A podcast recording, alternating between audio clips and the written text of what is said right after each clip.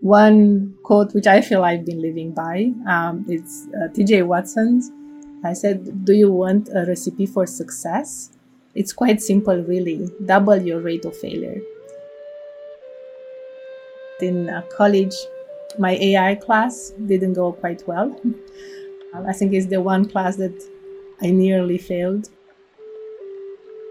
Now I can say it, but I wasn't the model student. I would never go to courses, I would never attend lectures. I think we all felt it was the only way out because we were so oppressed materialistically. If you got an education, then that could make a difference. And so that was really highly valued even during communist Romania. So I grew up under a lot of hardship and again i don't say it for others to pity me because i don't pity myself. It's just a fact. Um, and i always saw the positives of it. I actually value a lot pen and paper computer science. I think it removes a lot of frustrations. You learn the concepts fundamentals. Welcome to the Immigrant Computer Scientists podcast, where we talk to computer scientists who immigrated from their home countries for study or for work or for other reasons. In these oral history interviews, you will find established and renowned computer scientists from across academia and industry narrating their experiences of immigrating from where they grew up to a completely different land, often the US. My name is Indy Gupta, and I'm your host.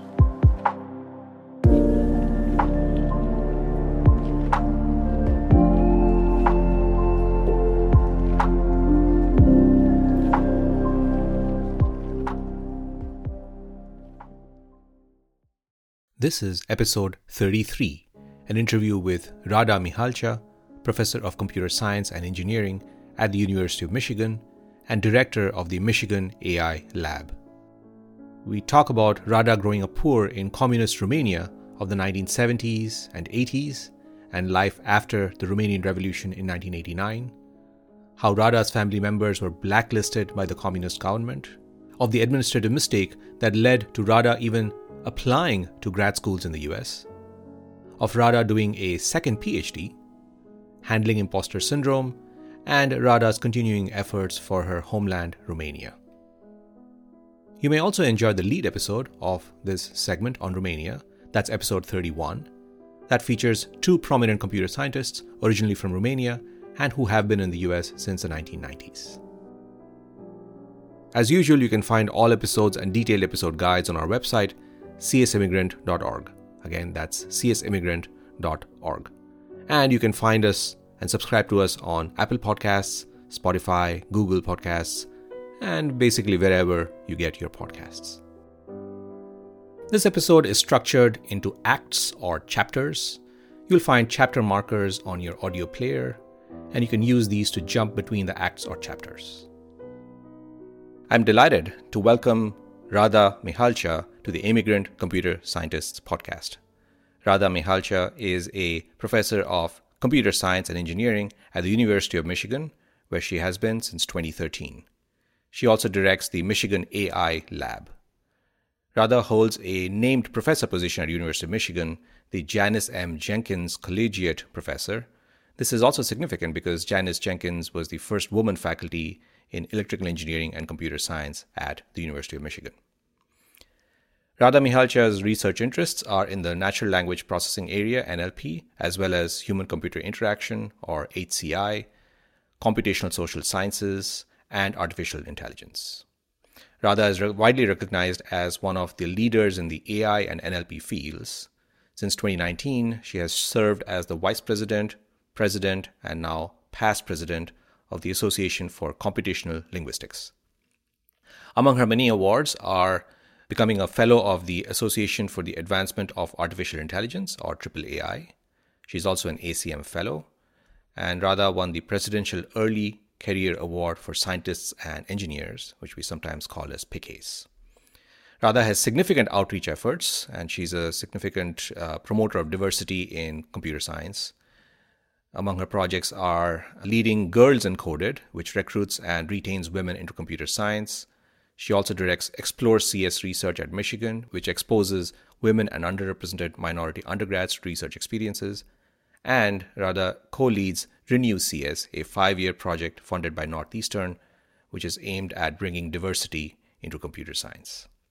Rada has won many awards at University of Michigan, including the Carol Hollenshead Inspire Award for promoting equity and social change, the Sarah Power Goddard Award for significant contribution to the betterment of women in leadership, scholarship, and professional careers. Rada has also won many awards from Romania, which is the country that she grew up in, including the Innovation and Technology Award from the Aspen Institute in Romania, 2014. She's also an honorary citizen of Cluj-Napoca in Romania in 2013, and she won the Romanian Academy Award for Science and Technology in 2010, and that's an award given out to only two every year. Here's Rada's timeline before she became a professor at University of Michigan. Rada was born and grew up in Romania in the 1970s, 80s, and uh, most of the 90s. She did her bachelor's in computer science and engineering at the Technical University of Cluj-Napoca in Romania in 1997. Then in 1997, she immigrated to the US for her master's, uh, which she completed, uh, her master's in computer science and engineering at the Southern Methodist University in Dallas, Texas. That was in 99. And then in 2001, she finished her PhD from the same place, from Southern Methodist University. 2002, uh, she spent a little while at the University of Texas at Dallas as a visiting assistant professor. And then soon after that, she became an assistant professor at the University of North Texas. That was at, in 2002. In 2008, she became an associate professor at the University of North Texas. And then in 2013, she joined the University of Michigan. Along the way, while she was an associate professor in 2010, Rada got a second PhD uh, in linguistics from Oxford University. We'll talk about that as we go along. And at University of Michigan, Rada became a full professor in 2015, and she's been at University of Michigan since then. Welcome, Rada, to the Immigrant Computer Scientist podcast, and thank you for being willing to share your journey and your experiences with us. We are delighted to have you join us. Well, thank you, Indy. It's a pleasure to be here. Thank you for inviting me. I think it's really important to highlight stories and highlight the fact that different people have different backgrounds um, different beliefs and really different value systems and we all contribute in different ways to what we are building wherever we settle in this case united states so starting with your earliest memories you grew up in romania in the 1970s 80s and 90s uh, tell us a little bit about where you grew up and your earliest childhood memories so I, I grew up in Cluj-Napoca, which you mentioned um, a couple of times. It's really integral part of who I am, my Romanian identity, and also I'm very fond of my hometown. It's my favorite place in the world. Um, it also happens to be the capital of Transylvania. I know some people care about those stories. Um, so I am from Transylvania. And um, I grew up during what was pretty dark communism. Um, so that was up to 1989. Um, I was in ninth grade um, when eventually that revolution happened and things started to change. So some of my earliest childhood memories are from those times when getting food was a challenge. There were mm-hmm. hours and hours at end with no electricity because apparently the Romania wanted to save energy, and so the way of saving was just not to give it to the population. There were no books. There was all the restrictions there were. You were not allowed to go out of the country. Nobody was allowed to go in the country. So that was up to when I was 15. That was sort of the environment. My family, however, was a very happy family. So I, all in all, I, I have a very happy childhood and i credit my parents for doing that. They sort of created a bubble for us um, even if there was no food on the table there was a way of putting it in a way that we didn't necessarily feel it was missing. I mean potatoes were still fine and whatever we, we had left. And i guess in a way maybe there were some benefits to it um, in the sense of creating a value system like education for instance was really valued in a way. We never spelled it out but i think we all felt it was the only way out because we were so mm. oppressed materialistically. If you got an education then that could make a difference. And so that was really highly valued even during communist romania. Mm. i really wanted to travel which was at odds with the time we were in I was thinking that I would go and do the tour of the world and see all these places. Of course, we were not allowed to have a passport, so it wasn't something that you could do it, but that didn't stop me from dreaming and wanting it. I do eventually leave that every single day. Maybe a little bit less now during the pandemic, but I really traveled and saw a lot of the world, which was that early wish that I that I had. Even in Cluj-Napoca, which is one of the largest cities, the fourth largest city right now in Romania, there was in the 1980s there was of course rationing, but you're also saying there were power cuts, so you couldn't even study at home. Uh, how, how was how was that like? We would study at home at candlelight um, so there was the candle for the light, and then the oven turned on, which I realized in retrospect was quite dangerous for the warmth because there was no heat. I, re- I remember also we are, we had a round table, which is a tiny detail, but we were all doing. So it's five of us, my parents and my sister and brother and myself, and we were doing homework. And my way of handwriting is really shaking things around, and I was always annoying my siblings because I was moving them as I was doing my homework. And that was i mean that was really the way of living. We would come home from school around 5 p.m which during winter time it really was dark already. So we would have the candle that would put. And my dad was just put something together with a little with a little light that but there was no electricity so it's primarily candle it, it was just fine i think we as children didn't necessarily feel we were missing something I mean, for that matter, everyone around us was the same. Mm. Again, in retrospect, I think it's not the same for poor people in US, for instance. I mean, they see riches around them, so it's hard to be poor and not have things when others around you have it. For us, nobody had anything. I mean, everybody was under those electricity cuts.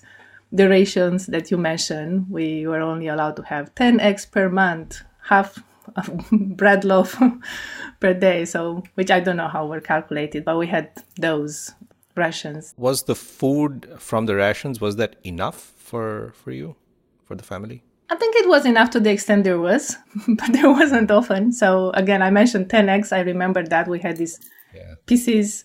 Um, like cards that they would go and punch. If you get your eggs for the month, you would get a little hole which said that you had it, and then you have to come back next month but they were not always available. There were these super long lines. And I was again thinking recently how that spread without, I mean, there were no phones, no mobiles, but it was through the neighbors like, oh, there are eggs at that store over there. And everybody would run and form a line to get those eggs. Uh, the same was for milk, for bread. So pretty much everything had a, a long line associated with it. And then, of course, meat and cheese were at a premium. I mean, if you get some that was like a big deal celebration in the family.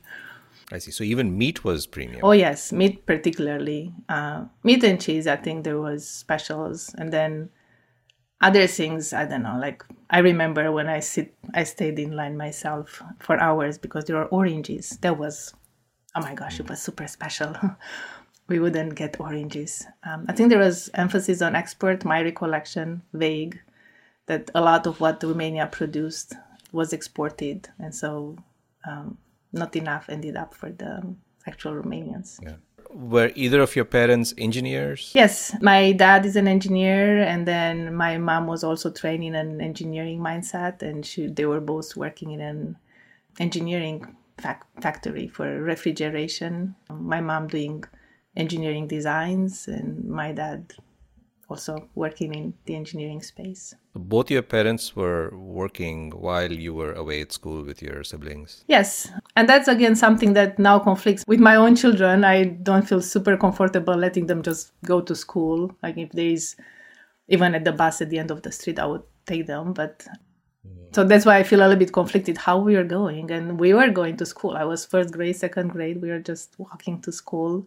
My mom did for a while. Did she did uh, part time, um, specifically because she wanted to be with us. So she would work for half day and then come home.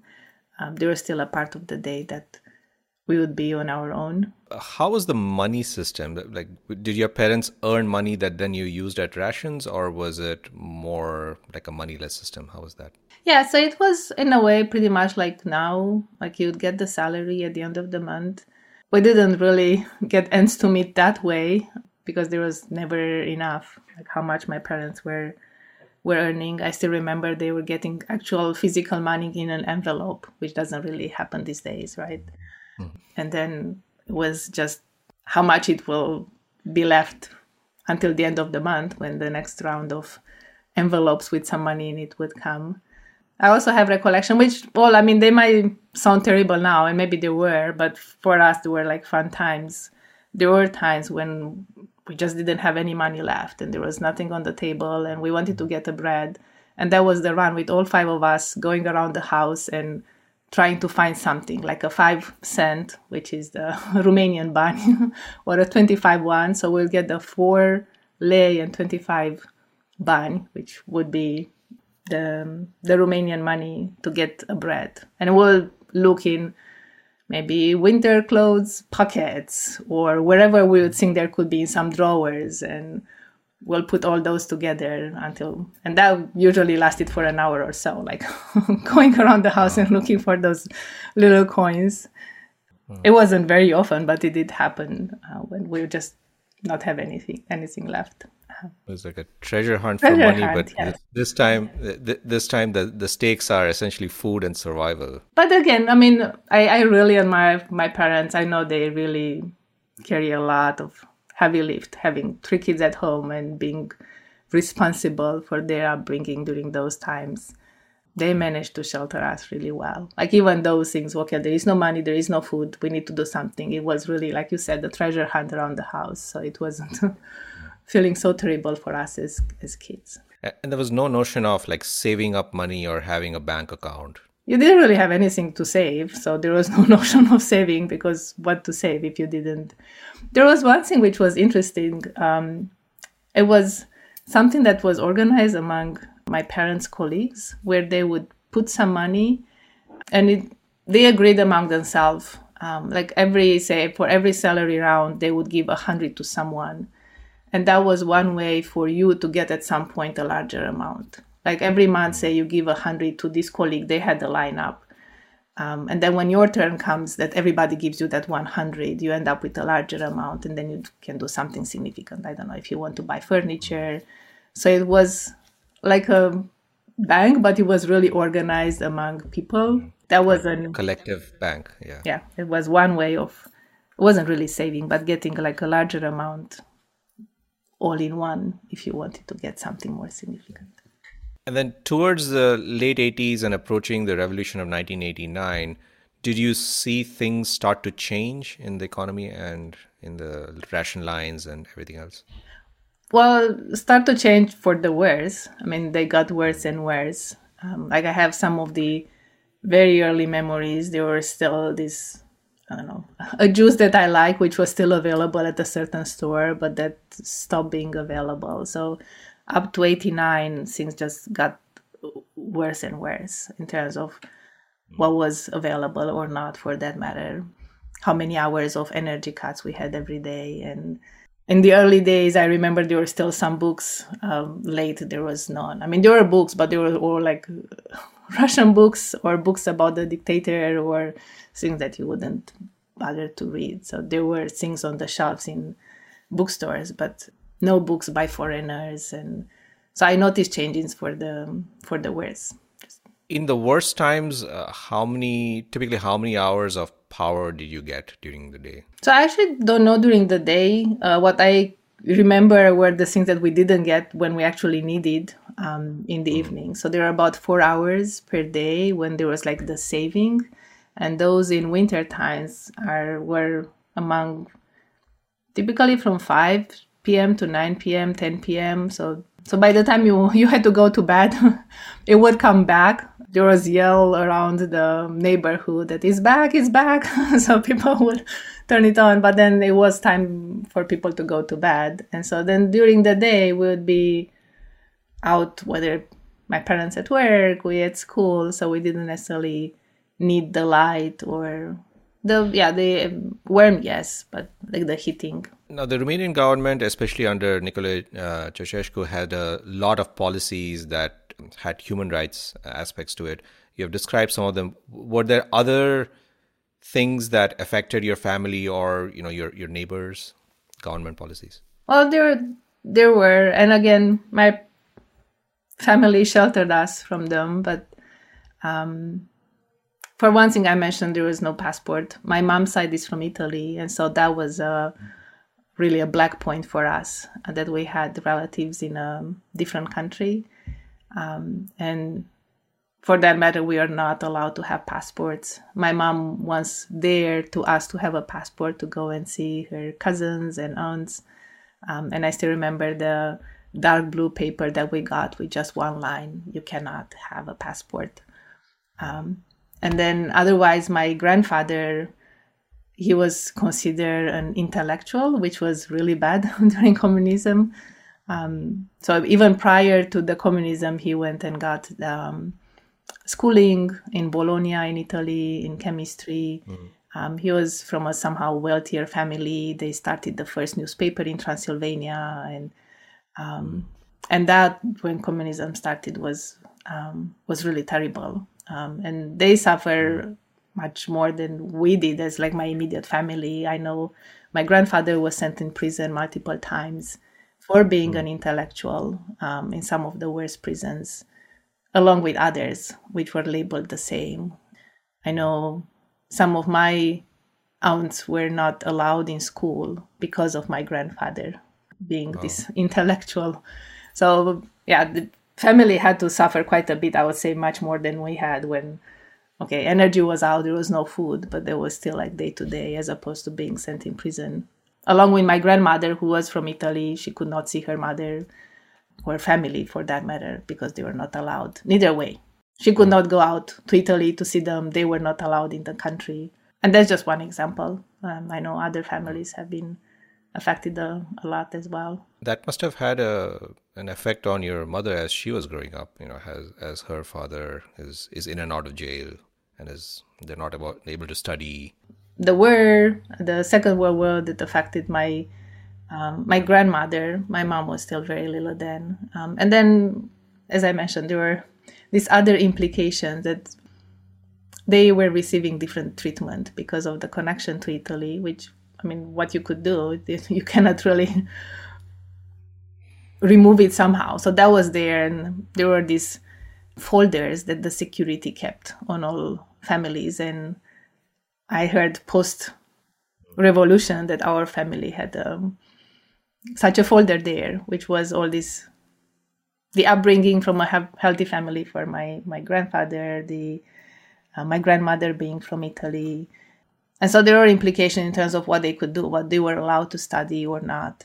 Yes, they did affect my mother and her siblings quite a bit. The revolution of 1989, as it's happening, what is what is your experience and what is your family's experience during the revolution? I mean, I, I recall I was actually out. Um, it was winter and I went for my first skiing lesson. It didn't work out. I didn't learn much, but that was more parenthetically. I know my uh, my father and my sister they went out in the city when they were like the army shooting and and then we were all stuck to the radio and TV sets to to hear what's happening. So those changes were everybody wanted them. But again, in retrospect, thinking about communism, I think that was um, I would say it's smart, it's terrible way of controlling a society. So there were like 20 million Romanians and a handful of people at the leadership, and still they managed to control them for a long time. And that's because of the lack of trust. Like we wouldn't trust our neighbors to talk about Ceausescu or about, I don't know, our Italian connections or other things, just because you wouldn't know. I mean, are they really trustworthy people or are they going to tell the police and then next day who knows what happens? And so it was really a very broken social network. And that's what I think delayed things a lot. And when eventually things happened, there was a lot of pressure. It was like a pressure cooker. like everybody was ready. It was just like the worst life you could imagine. But nobody would trust the neighborhood to actually start the movement earlier. So when eventually it happened, that just exploded. Now, of course, it took a while. I mean, Romania is still undergoing changes it just takes a while to change for once to change the economy but i think changing the people is taking even longer right even now i realize i have it's not that I don't trust people, I do, but I'm not the most outspoken. Like there are certain things that I always have like, I mean, should I say, should I not? Which is from my upbringing. I was always told, don't don't tell anyone about this or about that. We are listening to the radio about things that we are not supposed to, and my family always told us, don't just don't tell anyone because it's, it's right. nobody's supposed to know. So even now, I have some of that, and I I can see how millions of other Romanians have and some of it too. So changing it, it really takes a generation plus to change. So it's still undergoing changes.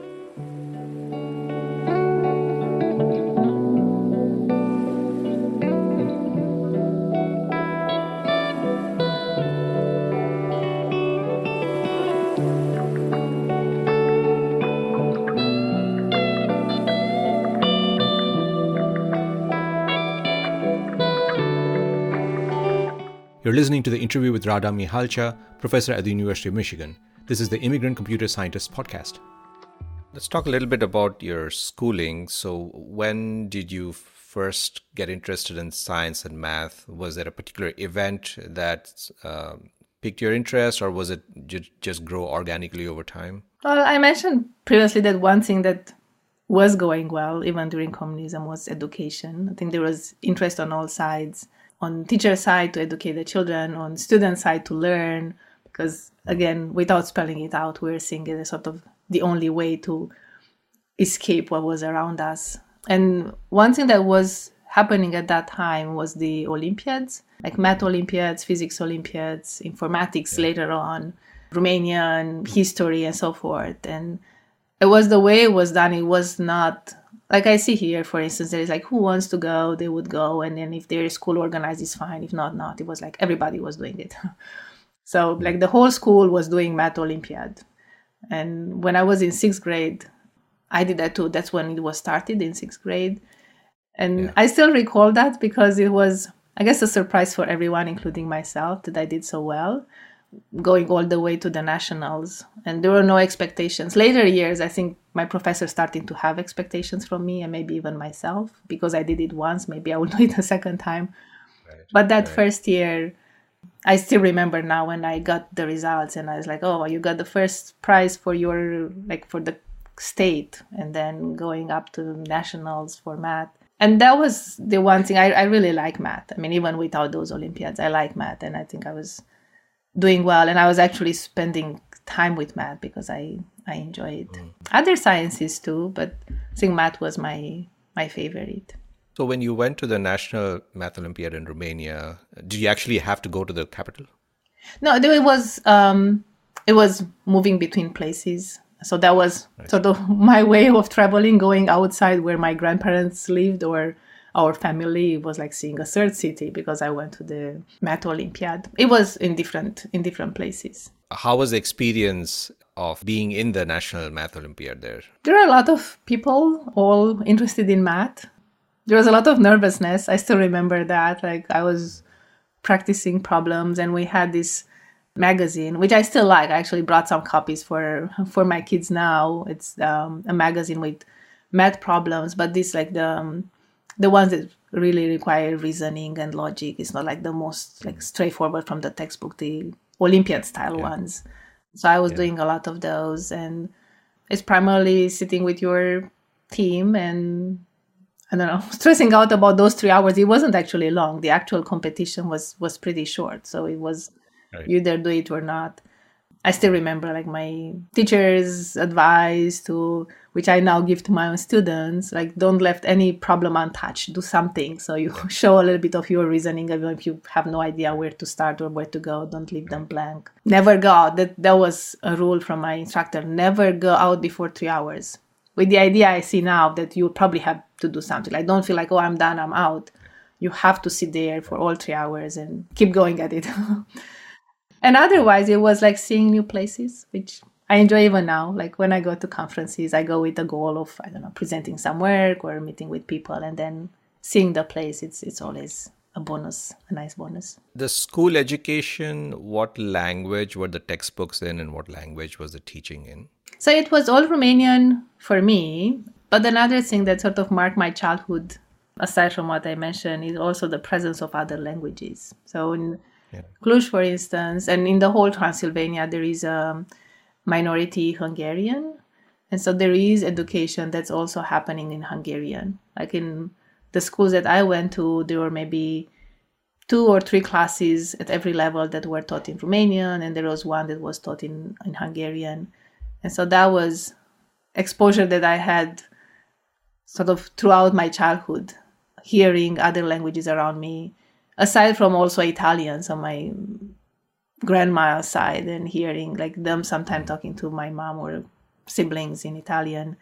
Um, it was Hungarian in that part of Romania. Other parts would also have German.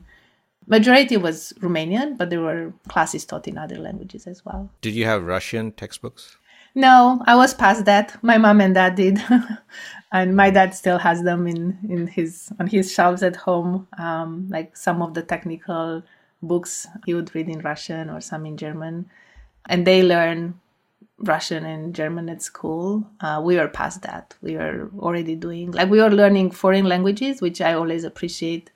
I did English and French. Others did I don't know English and German or French and German, but always there were like a couple of foreign languages we learn, but no textbooks. No. Now, among the the children who went to the Olympiad, would you say there were more boys than girls? What was the gender division like? I actually never paid attention, so yeah. I think it's only well more recent years, I guess, after coming to US. Even prior, maybe I would notice in my college years, but I, I've never really paid attention. And I think now that you ask, I think the team, the teams that I were I was on, there were more girls than boys um, mm. in the math Olympiads. So that was not something that I ever paid attention. I never considered there was any difference. I mean, of course, I would see difference, like in terms of games they like to play or how we'd separate during the recess, uh, but not in terms of intellectual ability or any of like the um, diversity issues we see here. So it was just mm. going to the Olympiads all together. Sometimes it happens there are more girls, sometimes more boys, but it was it wasn't really something that I paid attention to in the early years. Were there any expectations from girls and women as they were growing up that, well, you know, science and math is not for you or this is how your life is going to be you know maybe you get married or you know there are some countries with those expectations were there any expectations like that or was it as you described earlier largely you know education is the way out so we just go as far as we can there the way i perceive it and again i give a lot of credit to to my parents and the way they they raise us there, there weren't i can see in how maybe in the more rural areas there would be for us i, I never perceived any of that. On the contrary, if I would have had some beliefs, maybe they were the opposite that you see now, that girls were doing better and they are better in certain topics. So I had the opposite beliefs. When was your the first computer that you used? Oh, so that would move us like fast forward to well, not that in in high school where first computers, but they were the ones with punch cards, and we had um, I don't think anyone would have heard of them now. Prez and other there were some Russian computers. And this was in high school. It was in high school, so I did as a trajectory because I liked math and presumably I was good at it. When we do um, exams for going from middle school to high school, so middle school for us is up to eighth grade, like here yeah. Um, and then you do an exam to go to a high school. And so the choice I made was to go for the high school that was best in math and my hmm. hometown. Mm. And that also happened to be the only high school that also had some computer science. Mm. Um, and that's how I started to be exposed to that. And so in when I first started, so there was ninth grade, I did a lot of pen and paper. And I actually value a lot pen and paper computer science. I think it removes a lot of frustrations. You learn the concepts, fundamentals.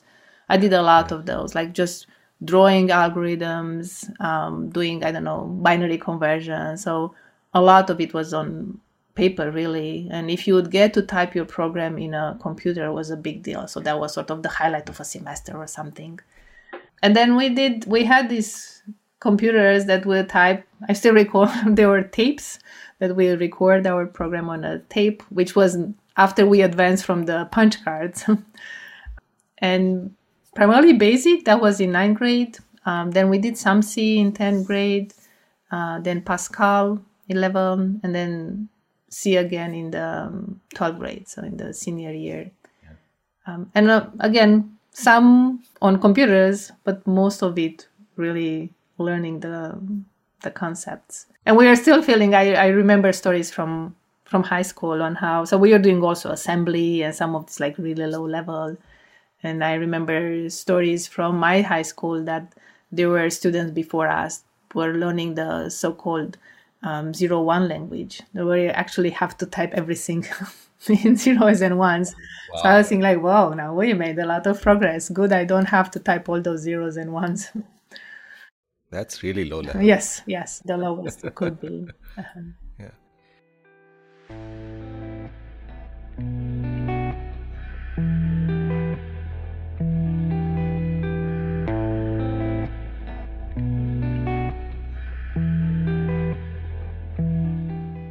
So, in your high school years, uh, this is after the revolution, did you see the economy and the way of life again improve after what it was before the revolution? So, there were changes. One thing which I know it's minor, but during communism, we had to wear uniforms.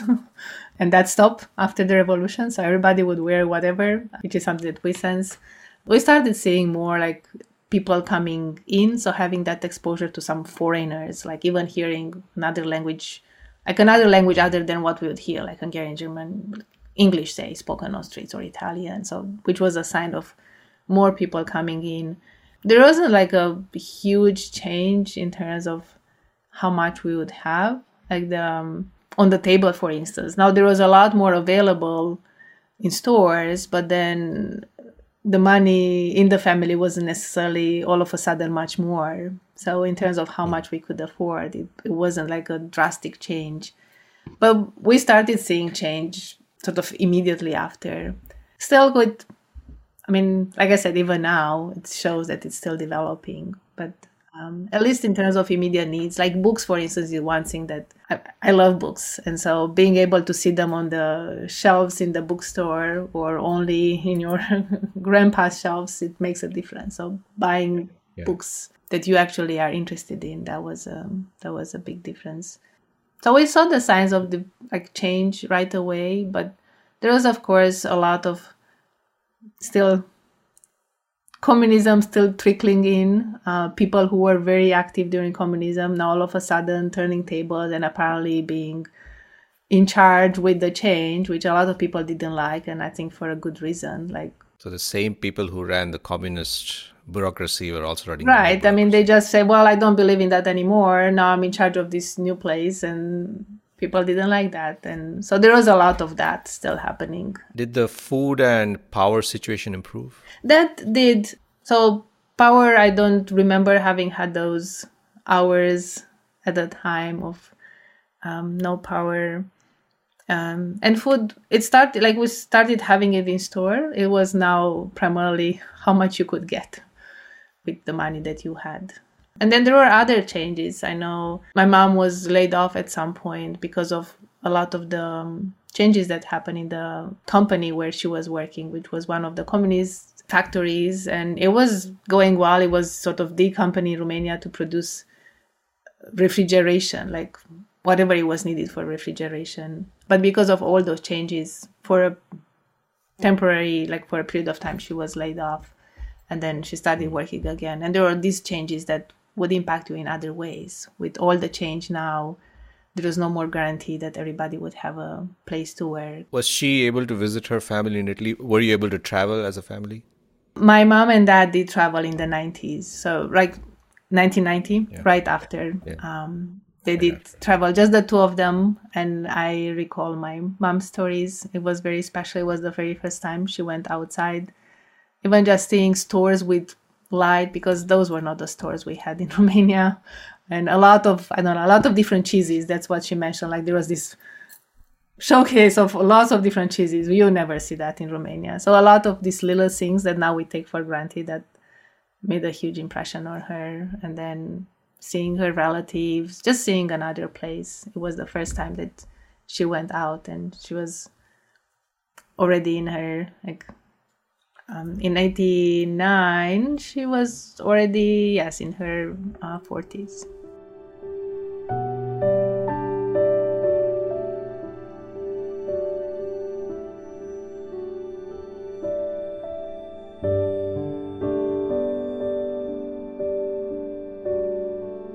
So, returning to your timeline in the early 90s, you're finishing high school and then you're considering bachelor's. Uh, what made you choose computer science and engineering? And then I guess also what made you choose uh, the Technical University of Cluj-Napoca? It was a local university for you. Uh, I want to ask about your choices and I also want to ask about what you needed to do to get admitted to the universities. So I feel that a lot of the things that I'm, I've done almost are like natural follow-ups. So it, it never felt like a, oh, I have to make this major choice. Like for instance, going to college, I really like the computer science that we were doing in high school. Um, and we are doing a lot of it. I think we were sort of among the last to do two weeks of schooling, like regular schooling with math, physics, and so forth. And one week of it was called practice, when we do only computer science. So I did a lot of computer science throughout high school. And I liked that. And I think I was doing reasonably well. And so I wasn't even considering anything else. I, I think like if I spend so much time on all this computer science during high school and I, I like it, why would I go elsewhere? So somehow it wasn't I did, it didn't even feel like a decision. It was a decision because different people, like my colleagues, went in different places. But for me, it was always, I want to continue doing computer science. There was a little bit of a choice in terms of Technical University of Cluj-Napoca, the one that I went to, that's also called the Polytechnic. So emphasizing a little bit more um, engineering aspects. And then there is also Babeș-Bolyai, which is a large university, which would have more of the it was called informatics. So more of the computer science side without the computer engineering. I actually don't recall exactly how i made that decision. And i know it was five years versus four years. It was more core engineering.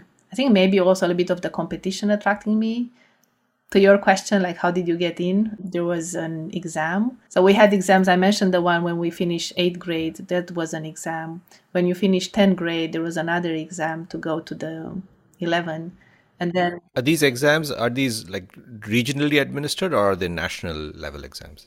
They're organized by in a way you say so they are happening at national level.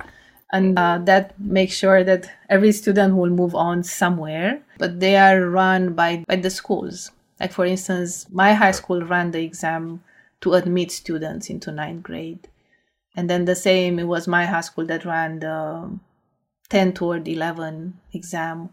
Then it was the Polytechnic, the university that ran the exam to get students admitted for those programs. So each university had its own entrance exam. Yes, yes. Which also, I think there there were some agreements. Actually, I don't even know the insights of that. There were some agreements in terms of, I would imagine the um, sort of the peer institution in Bucharest would hold similar exams in math and physics they were run by them, but I imagine there were some agreements as to what was tested. Um, the one thing that was known to be a difference was what was the grade that you would need to get in. So you know that roughly with a seven you get in, or roughly with a nine you get in, or with a five, or and then depending on how students would go in, those that wouldn't would be moved to other other institutions or other majors that would admit with that that grade. Um, or you would end up staying sort of at home for a year and do the exam again to pass and go go somewhere and it was just the exam the, the school grades those didn't count for anything. They didn't which is somehow surprising. So it was sort of an exit exam. So we did have an exam to finish 12th grade. So to finish high school there was an exam just to finish that. And then there was another exam to enter college, and the finishing grade did not count for entering college. Which now I know they they do look at that. At the time when I was doing it, it was just something like if you wouldn't pass the 12th grade, the baccalaureate, the way we call it, you just wouldn't have a high school diploma. So you have to pass that to have your high school diploma and then starting another like starting the um, college degree was another exam to start that next step was it common for students to go to a university in their own region so for in your case transylvania did students go to universities in other regions students did go to university in other places, and I had quite a few of my colleagues were from elsewhere. I just happened to be in a university city, and so I didn't even have to think about that because I had the choice of universities in my hometown. Uh, but I know I had peers who were coming from from other places that didn't have that. It was at that time that also we started seeing private universities, but it wasn't clear how good they were, um, and there were, of course, you had to pay for them. Whereas um, for the state universities, like the one that I went to, if you got good grades, you could even get some kind of a scholarship. So mm. be paid to do it in addition to not having to pay tuition or anything else. So those ended up being quite competitive, the state universities, because they were you get good education and then there is no tuition to be paid. So moving forward to your time at uh, the Technical University of Cluj-Napoca as you're doing your bachelor's in computer science and engineering, the the program there must have been quite different from the bachelor's programs we have here now in the US in universities for computer science.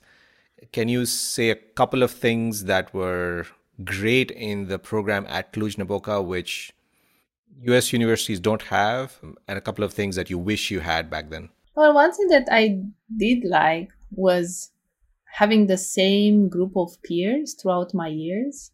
So there was this one year of um, students who were doing computer science. And I recall there was 80 of us split into different subgroups for the labs.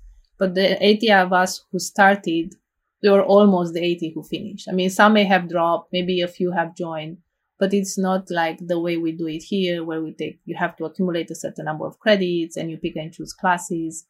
So we ended up as a group of students who really knew each other and we were very like united in a way. Um, and I actually like that. I like that you get a social network that's Cohort. very yeah. tight as opposed to here. I'm actually surprised even for younger years, like in K 12, where you don't spend year after year with the same group. They just sort of mix and match after every year, which is surprising to me. So that's one, that's one thing that I, I really liked. In terms of things that I see here, I'm not sure that I would have wanted them that way. Like another difference was that primary grade was coming from exams. And so I wasn't, now I can say it, but I wasn't the model student. I would never go to courses. I would never attend lectures.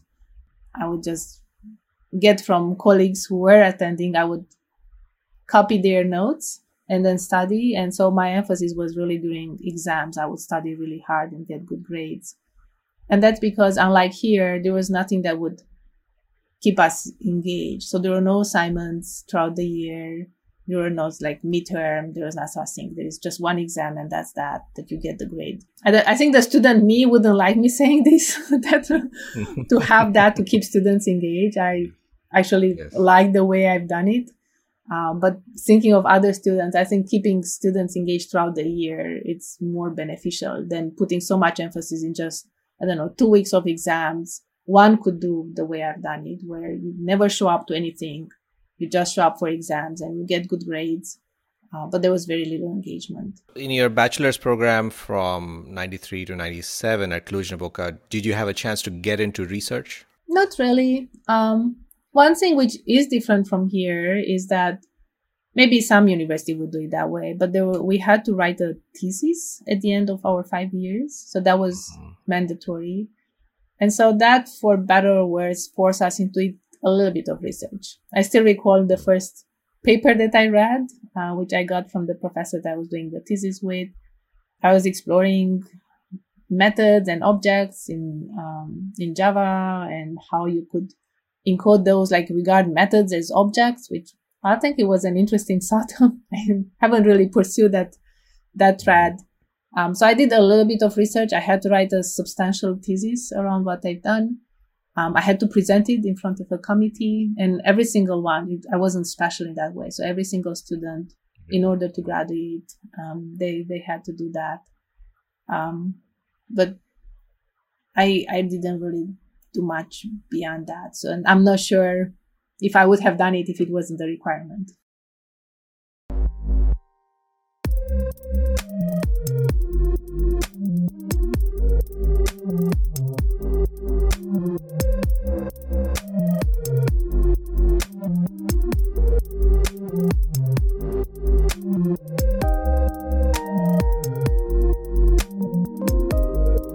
This is the Immigrant Computer Scientist podcast interview with Rada Mihalcea, professor at the University of Michigan. So, as you're nearing the end of your bachelor's, you're starting to think about next steps in your career. What options did you consider then? So, that was, I think, it was an interesting point. I wasn't considering coming to United States. So, that's one thing. I didn't feel I was ready to work. Well, sometimes choices are made for us. so, like I said, I never yeah. considered United States. Um, and I also mentioned that I wasn't the model student going to school every day. Um, and so when I was in, so it was my senior year, my graduating year, the fifth year for me.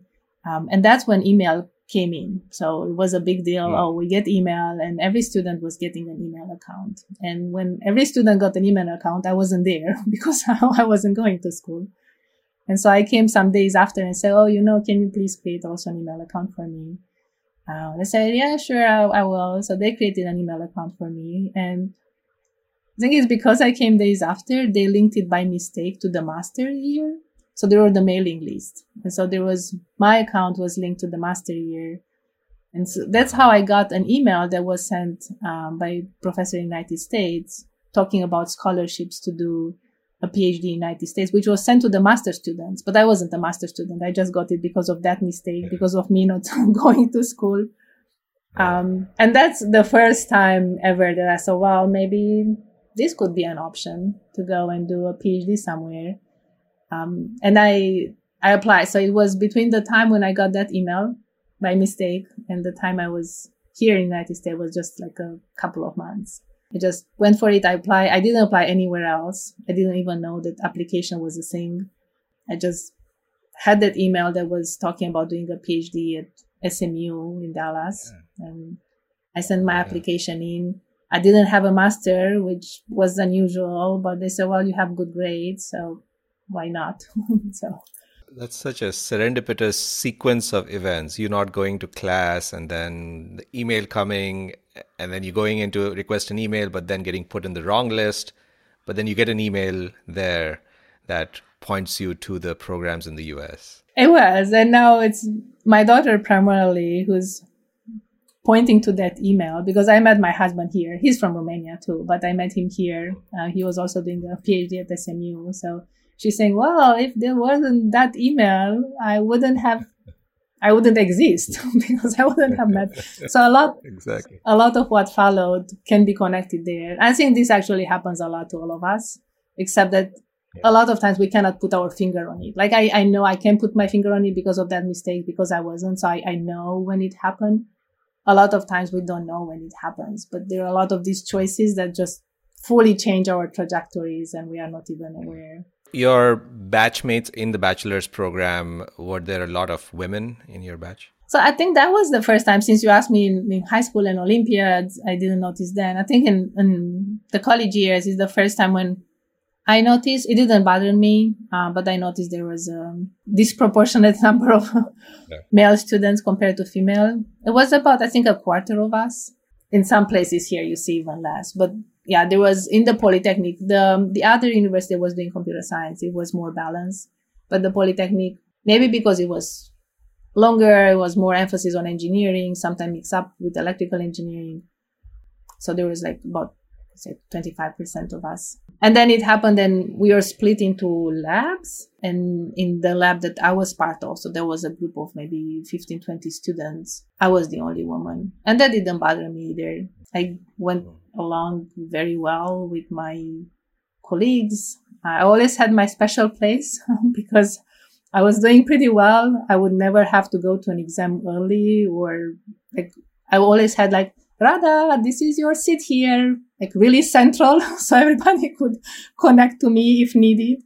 Um, so I I had a great time. I didn't really notice anything in terms of I don't know how professors would deal with me or except for the uneven number i didn't really notice yeah. anything the fellow women who were there in your bachelor's program do you know if they went on to have careers in tech. What happened to them afterwards generally? Several of them yes. Um, i still keep in touch with some of them. So some went on to become research scientists, some even like within the same field. I still have friends who do computational linguistics even now, and we see each other at conferences or otherwise keep in touch.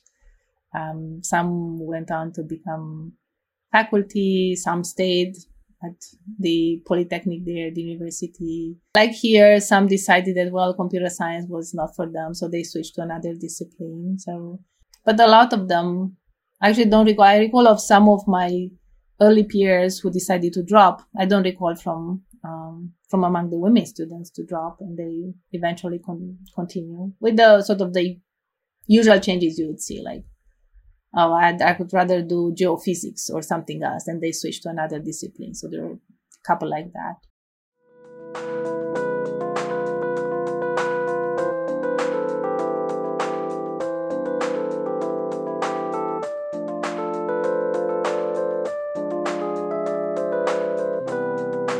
So, returning to your timeline, it's 1997. You moved to the US, uh, to, to Dallas, Texas, quite a different place from Cluj-Napoca in Romania. And you start your master's at uh, the Southern Methodist University. What were a couple of difficult things to adapt to after you moved to the US? I think everything. uh, so, it was a big shock in many different ways.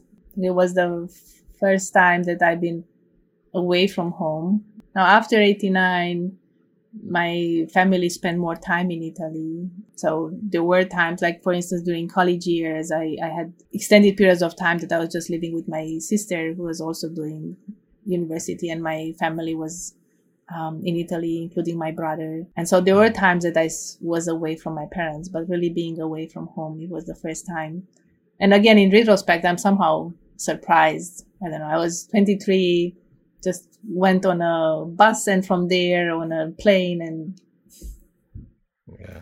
off I went and then landed here in a place that I've never been, didn't really know much about. So it was a major change. One thing that I recall it was the um, just the language itself. Like I learned English in school, but learning in school mm-hmm. is different from using it day to day. It took a while to actually understand what people were talking and so the face to face was the first round of understanding. Tv was next and then radio was the hardest. It took me a while i think even more than a year to understand what people were talking on, on radio because you didn't see faces. It was just like blah blah blah blah blah something. I just couldn't help. Mm. we have even now jokes with like romanian friends on how they would ask you you know like paper or plastic when you go out of a store. Yeah. But usually it's said so quickly and neither of us could understand anything. So our default was yes. So it's paper or plastic and you say yes just to say something. Or it's for here to go. And then you say yes because you don't really understand what they say. Yeah. So that was a big, that was really big shock. Um, right. I had to teach. So I was a GSI, a teaching assistant from the very beginning. Right. So week one, here on a different land, I found myself in front of a class saying something. I barely could understand them. I guess the same went for them because I had a, I had an accent. Super nervous. Eventually, it was it was fine. So um, now I have no problem to sit in front of thousands, but um, that was a, a major difference. And then again, not knowing people, lack of communication with family and friends we didn't have any conference calling or anything. It was these cards yeah. that you pay five dollars and you get three minutes out of it. Very expensive. Very expensive and hard to connect really. So after three months, I went back home. That was sort of how much I could last. I went and spent wow. the Christmas home and a New Year, and then came back and kept going home. Well, even now I keep going home every yeah, year, yeah. sometime twice. So during PhD, I went twice. Now, one thing that I forgot to mention, which I I think it's maybe relevant, is that in yeah. uh, college, my AI class didn't go quite well. um, I think mm. it's the one class that I nearly failed. Um, so it was getting like the just passing grade. Yeah. I, I think it's relevant again in retrospect. The fact that I do AI now um, and like even lead yeah. a lab, it says that some of those grades maybe are irrelevant. Just sticking with what you like, regardless of of that. Um, that's yeah. what it matters. Yeah. So maybe in a way, it actually even pushed me more to do more. The same as in fifth grade, I got a poor grade in grammar, like things that have to do with language, which really affected me. And now I know a lot of the grammar by heart because of that poor grade. That actually segues to my next question, which is uh, so you're in, um, in Dallas, Texas at SMU, and you really haven't done research before. When do you start to like this research thing? Maybe I always like research things, but I didn't know it. I know I had inventions that I was making even as a, as a child. They were not in computer science.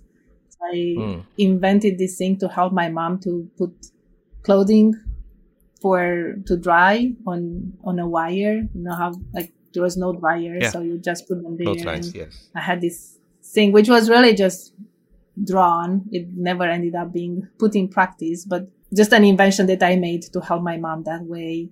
Um, I had another one that would knock at the bathroom door. So something that you'll pull a string and it would knock. So I, I think I had that interest in creating new things, um, yeah. even as a child, although they were not necessarily, they weren't called research and there wasn't, they weren't in computer right. science. So it was really here. It was even the first year when I came and I always like to look for things that were not necessarily the beaten path. I think I was at that time among the first to use web counts to do statistics for natural language. Is because I figured, well, I could actually break through the URL and do a little bit of reverse engineering and send that so I can get the counts. In a way, maybe it was fairly natural for me because I had that interest. I actually have to control myself on the other end of the spectrum to like, I'm so excited by new things. Sticking with one thing and keep going at it. I think that's for me yeah. the harder part because I'm getting, yeah. I like research. I like the novelty of it just naturally. Yeah. The area of natural language processing, did, did you take to it like fish to water, or was it again a random choice or outside your control? I think that was uh, fish to water in a way. I like languages, so that that was. Yeah. It also happened that this like the scholarship that I got was in a place that had natural language processing, so I think that was a happy coincidence but I always like languages. So that to me was very natural for my path. So it was the one thing that put together my interest in language and interest in math and then later computer science. So I don't know if you would, I, if I would have started elsewhere, I like to believe that probably I would have still ended up here because that, that was something that I was very interested from early on.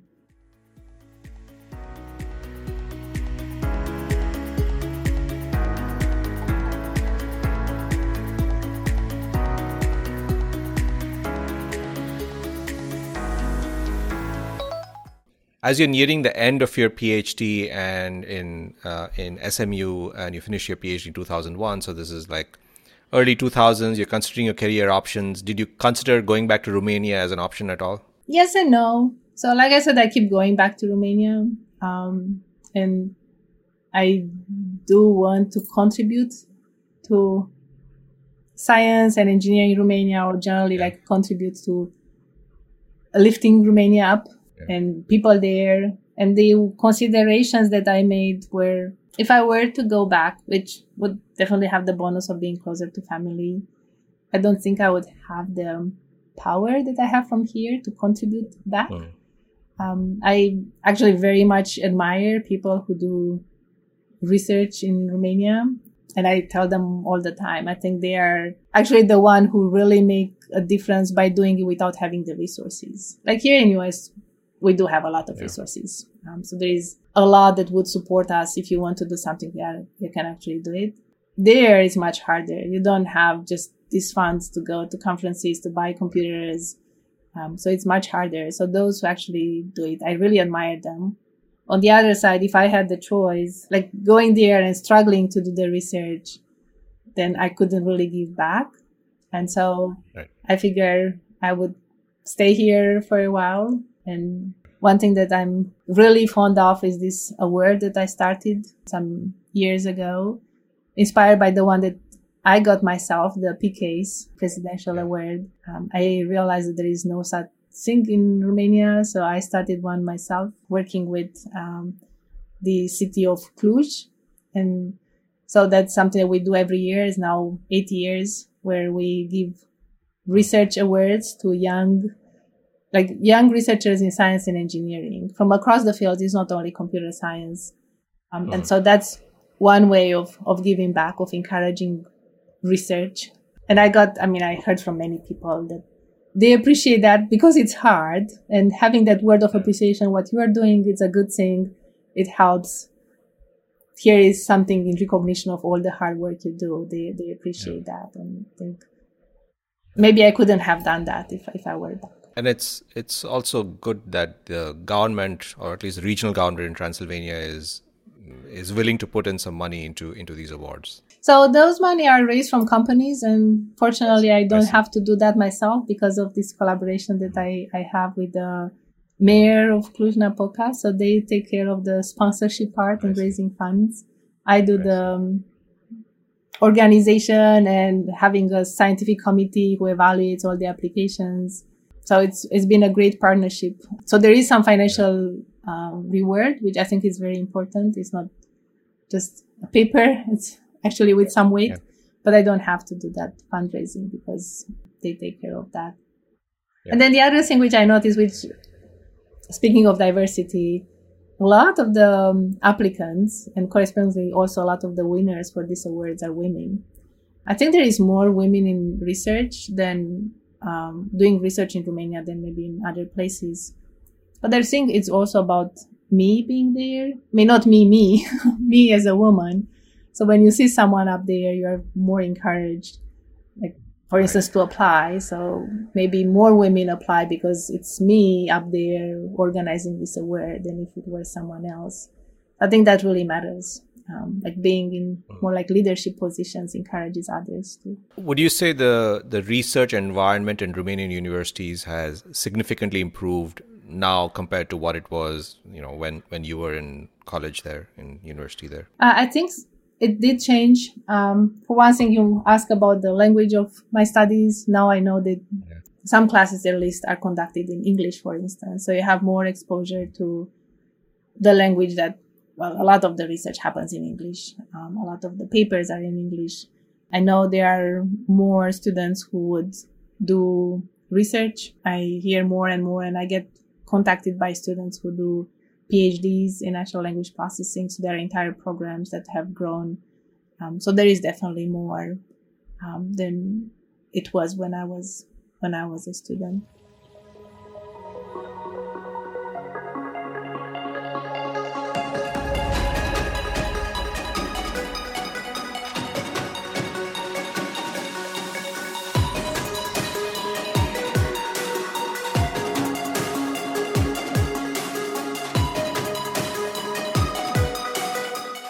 You're listening to the interview with Rada Mihalcea, professor at the University of Michigan.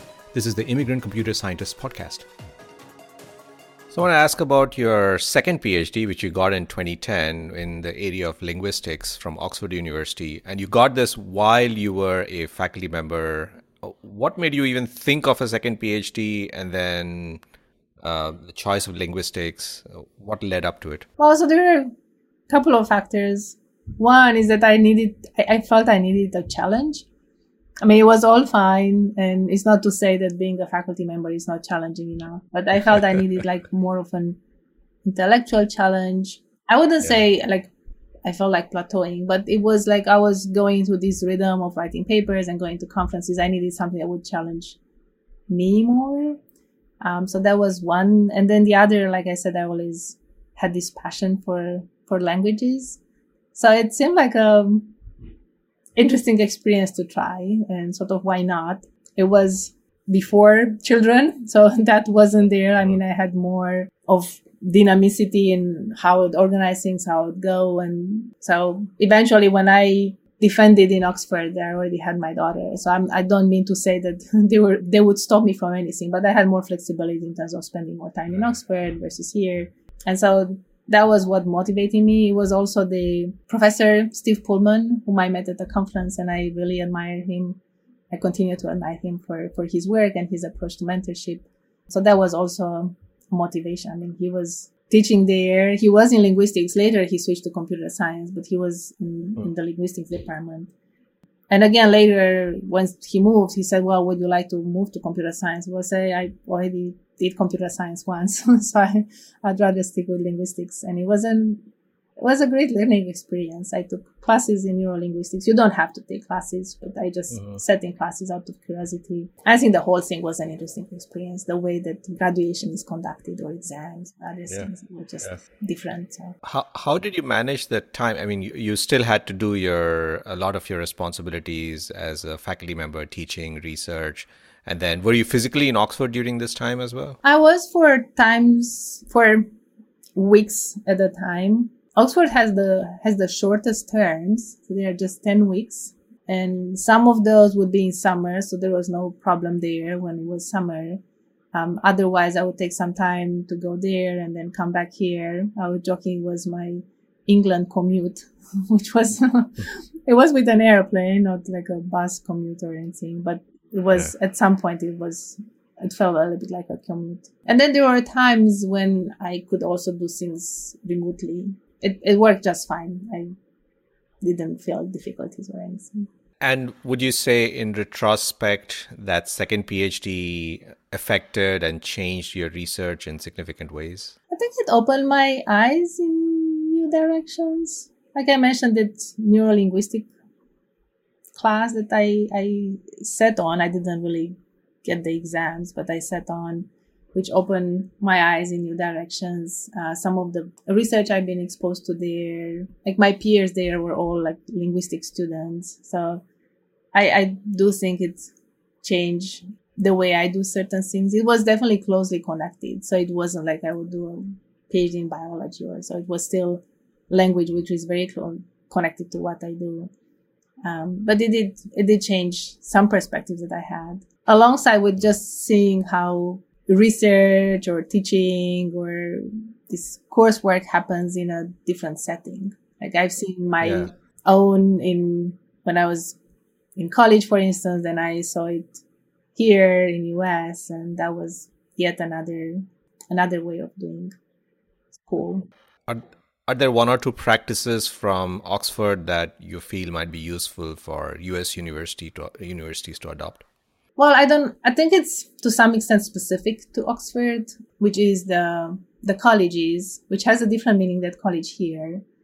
Um, so you belong to a college, like I was part of the Somerville College, and usually students would have lunch together. So it's encouraging these communities that are not necessarily shaped by the discipline you study. They cut across, and I, I think that's actually a good thing. It's forming closer connections among students, encourages friendships, which again is not I have to be not that you have to, but the only students that you are exposed to are those who take the same computer science classes.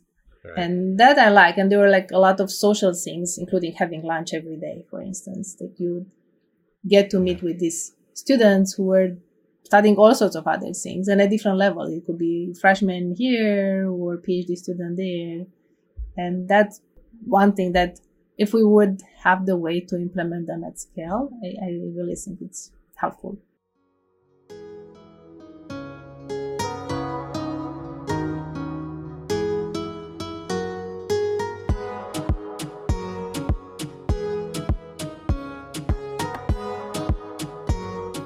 Have a couple of questions in the retrospective and perspective uh, segment. Uh, you've talked about some of your role models and mentors. Uh, are there others, uh, other role models and mentors who affected your life that you want to mention and talk about? It's also the professor who was teaching. He was teaching Romanian, so he's really teaching language in middle school.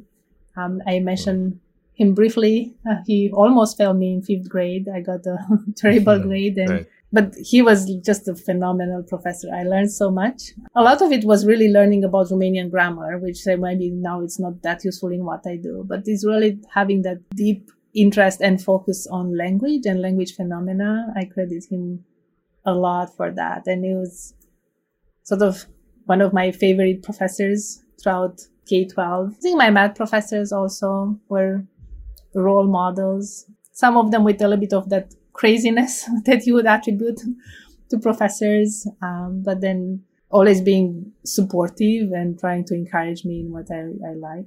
And then I mentioned my parents several times. So they are my role models in how they just how they conducted life and how they managed to sort of always see the bright side. I think that's really something that I, I learned from them to always turn things around and see the the bright side regardless of how dark things are around you. That segues to my next question, which is about um, failures and rejection. So, as academics and as researchers, we that's something that we face very regularly: failures and rejections, whether it's a papers, proposals, ideas, whatever. What, what is your philosophy to handling failures and rejections? So one which I actually quoted to my colleagues just a few days ago, and I keep quoting to my children and students. Um, there is one quote which I feel I've been living by. Um, it's uh, T.J. Watson's. I said, "Do hmm. you want a recipe for success? It's quite simple, really. Double your rate of failure." And I've been aiming without knowing. I mean, before I ran into this quote, which I realized it matches me, it matches me so perfectly. I think I've been not shying away from failure. Not that it doesn't sting. I do. I mean, I I do feel it when I get something rejected, even now. I think now it usually takes me a day. I think earlier days, maybe it took me longer to sort of recover after rejection. But in a way, I think it's also encouraging me to go back at it because I don't like to not be able to do something. And I had that all the time. I mentioned this class in in language early on when I almost failed. And I think that really encouraged me to go more at it. The AI class in college that again, I almost failed and that didn't really yeah. make a difference. I know career proposals, for instance, are something that are a big deal for us in academia. And I failed the first one. I failed the second one, but I just kept getting at it. Eventually the third one also turned into a PECASE. Um, so in a way, I, I really without again without knowing it I, I think i've been living by that quote of doubling my rate of failure. Um, yeah. That's a beautiful quote. Um, and i also think to, to the extent that we do our best we cannot really we cannot really do more right? So as lo- if we do our best that means we do our best. So we cannot do more. Sort of out the rest is outside us. We don't really we cannot control it, right? So I cannot control those reviewers. I cannot control those panelists. Right. I cannot really even control my professor who's deciding to fail me or not. So as long as I do my best, that's all I can do. And then I think for the rest, it's outside me and I shouldn't. I know again, it stinks, but then. It, as some of your experiences have shown, sometimes things you don't, don't control and cannot control do change your life for for the better into better paths into interesting paths. Right right. And again i mean looking back it's easier always but right. i think just going for those things you can always you cannot always plan ahead. Sometimes even just almost sort of going with the flow experiencing this new adventure and see where it brings you. It's, right. it's all right. sort of related to that i want to ask about imposter syndrome. This is something that a lot of researchers suffer from either acutely or chronically. Is that something that you experience? Uh, how do you advise people deal with imposter syndrome? Well, I think I have experienced it. Um, well, I do. I think, but then I, I, first of all, I, I remind me that it exists, and I think that helps just spelling it out. I read recently somewhere. I wonder if it was Adam Grant or uh, someone else who said that imposter syndrome is is very interesting as a psychological phenomenon because you think everyone is good and you are not. And you know the others think good of you, but you do not. And you somehow at that point you choose to trust yourself that you are not good rather than trusting the others who think you are good. so it's interesting as a phenomenon yeah. itself. So I, just reminding me that, that that exists. And in a way, I also think I have the benefit of not necessarily being an extrovert, which helps. I don't rely so much on the opinions of others, not in a bad way, but just I sort of I have the things that I value in my own world. I don't need others to tell me what's good and what's not. Yeah, external affirmation. Yeah, I mean, in a way, I can say I'm fortunate to be more of an introvert. That help. Um, that's nature. I wouldn't put it so much on yeah.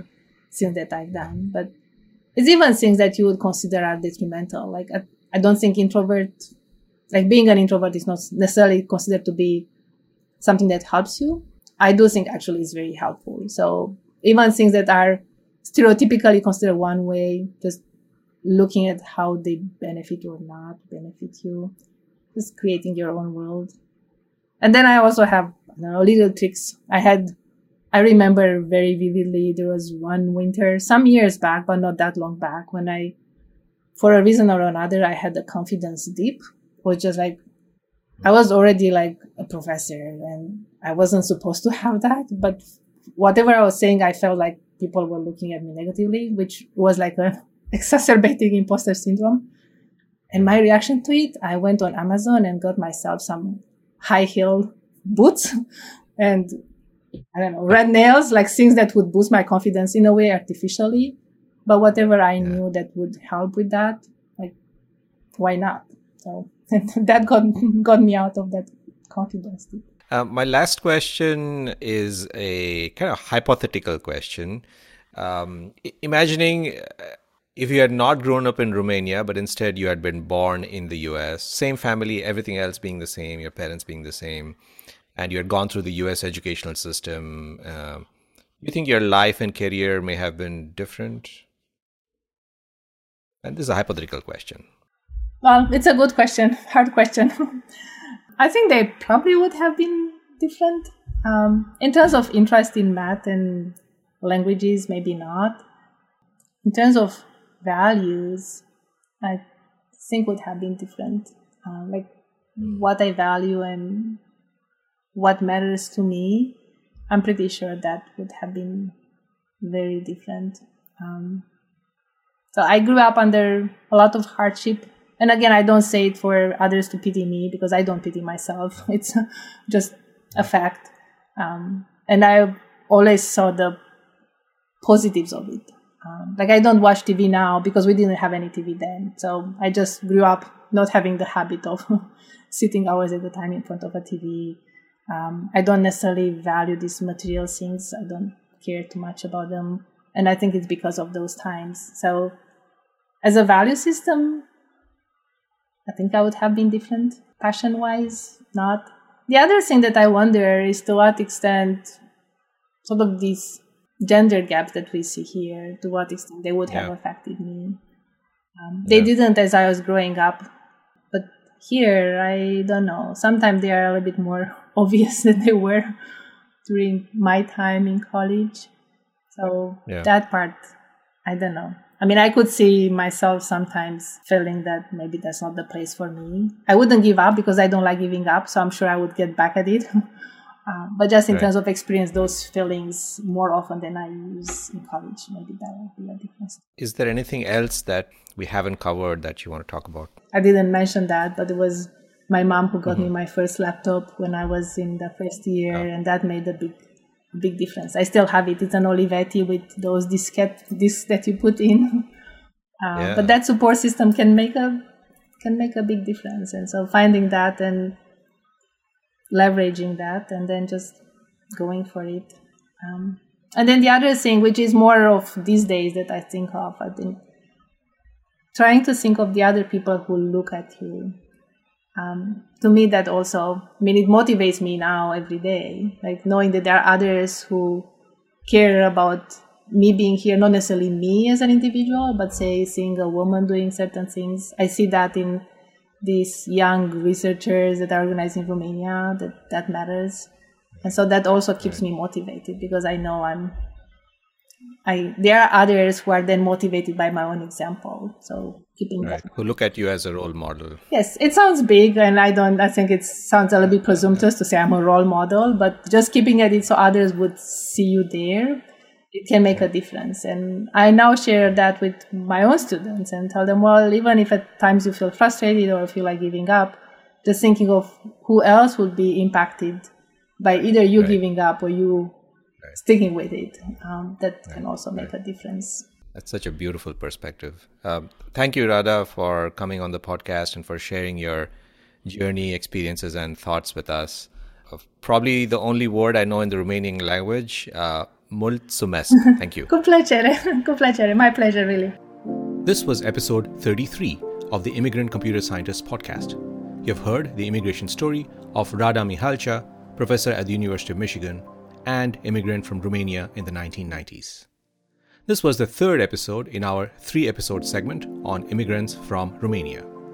You may also enjoy the lead episode of this Romanian American immigrant segment of our show. That's episode 31. And that features two prominent computer scientists originally from Romania and who have been in the US since the 1990s. You may also enjoy episode 32, which is an interview with Ion Stoica. That's episode right before this one. Stay tuned for upcoming episodes, new ones, where the Immigrant Computer Scientist podcast continues to visit other countries around the world as we talk to distinguished and prominent computer scientists who immigrated to the US. As usual, you can find all episodes and detailed episode guides on our website, csimmigrant.org. Again, that's csimmigrant.org. And you can find us and subscribe to us on Apple Podcasts, Spotify, Google Podcasts, and basically wherever you get your podcasts. All the music used in episodes of the Immigrant Computer Scientist podcast is royalty free. All voice recordings were performed with and are reproduced with full consent of narrators and participants.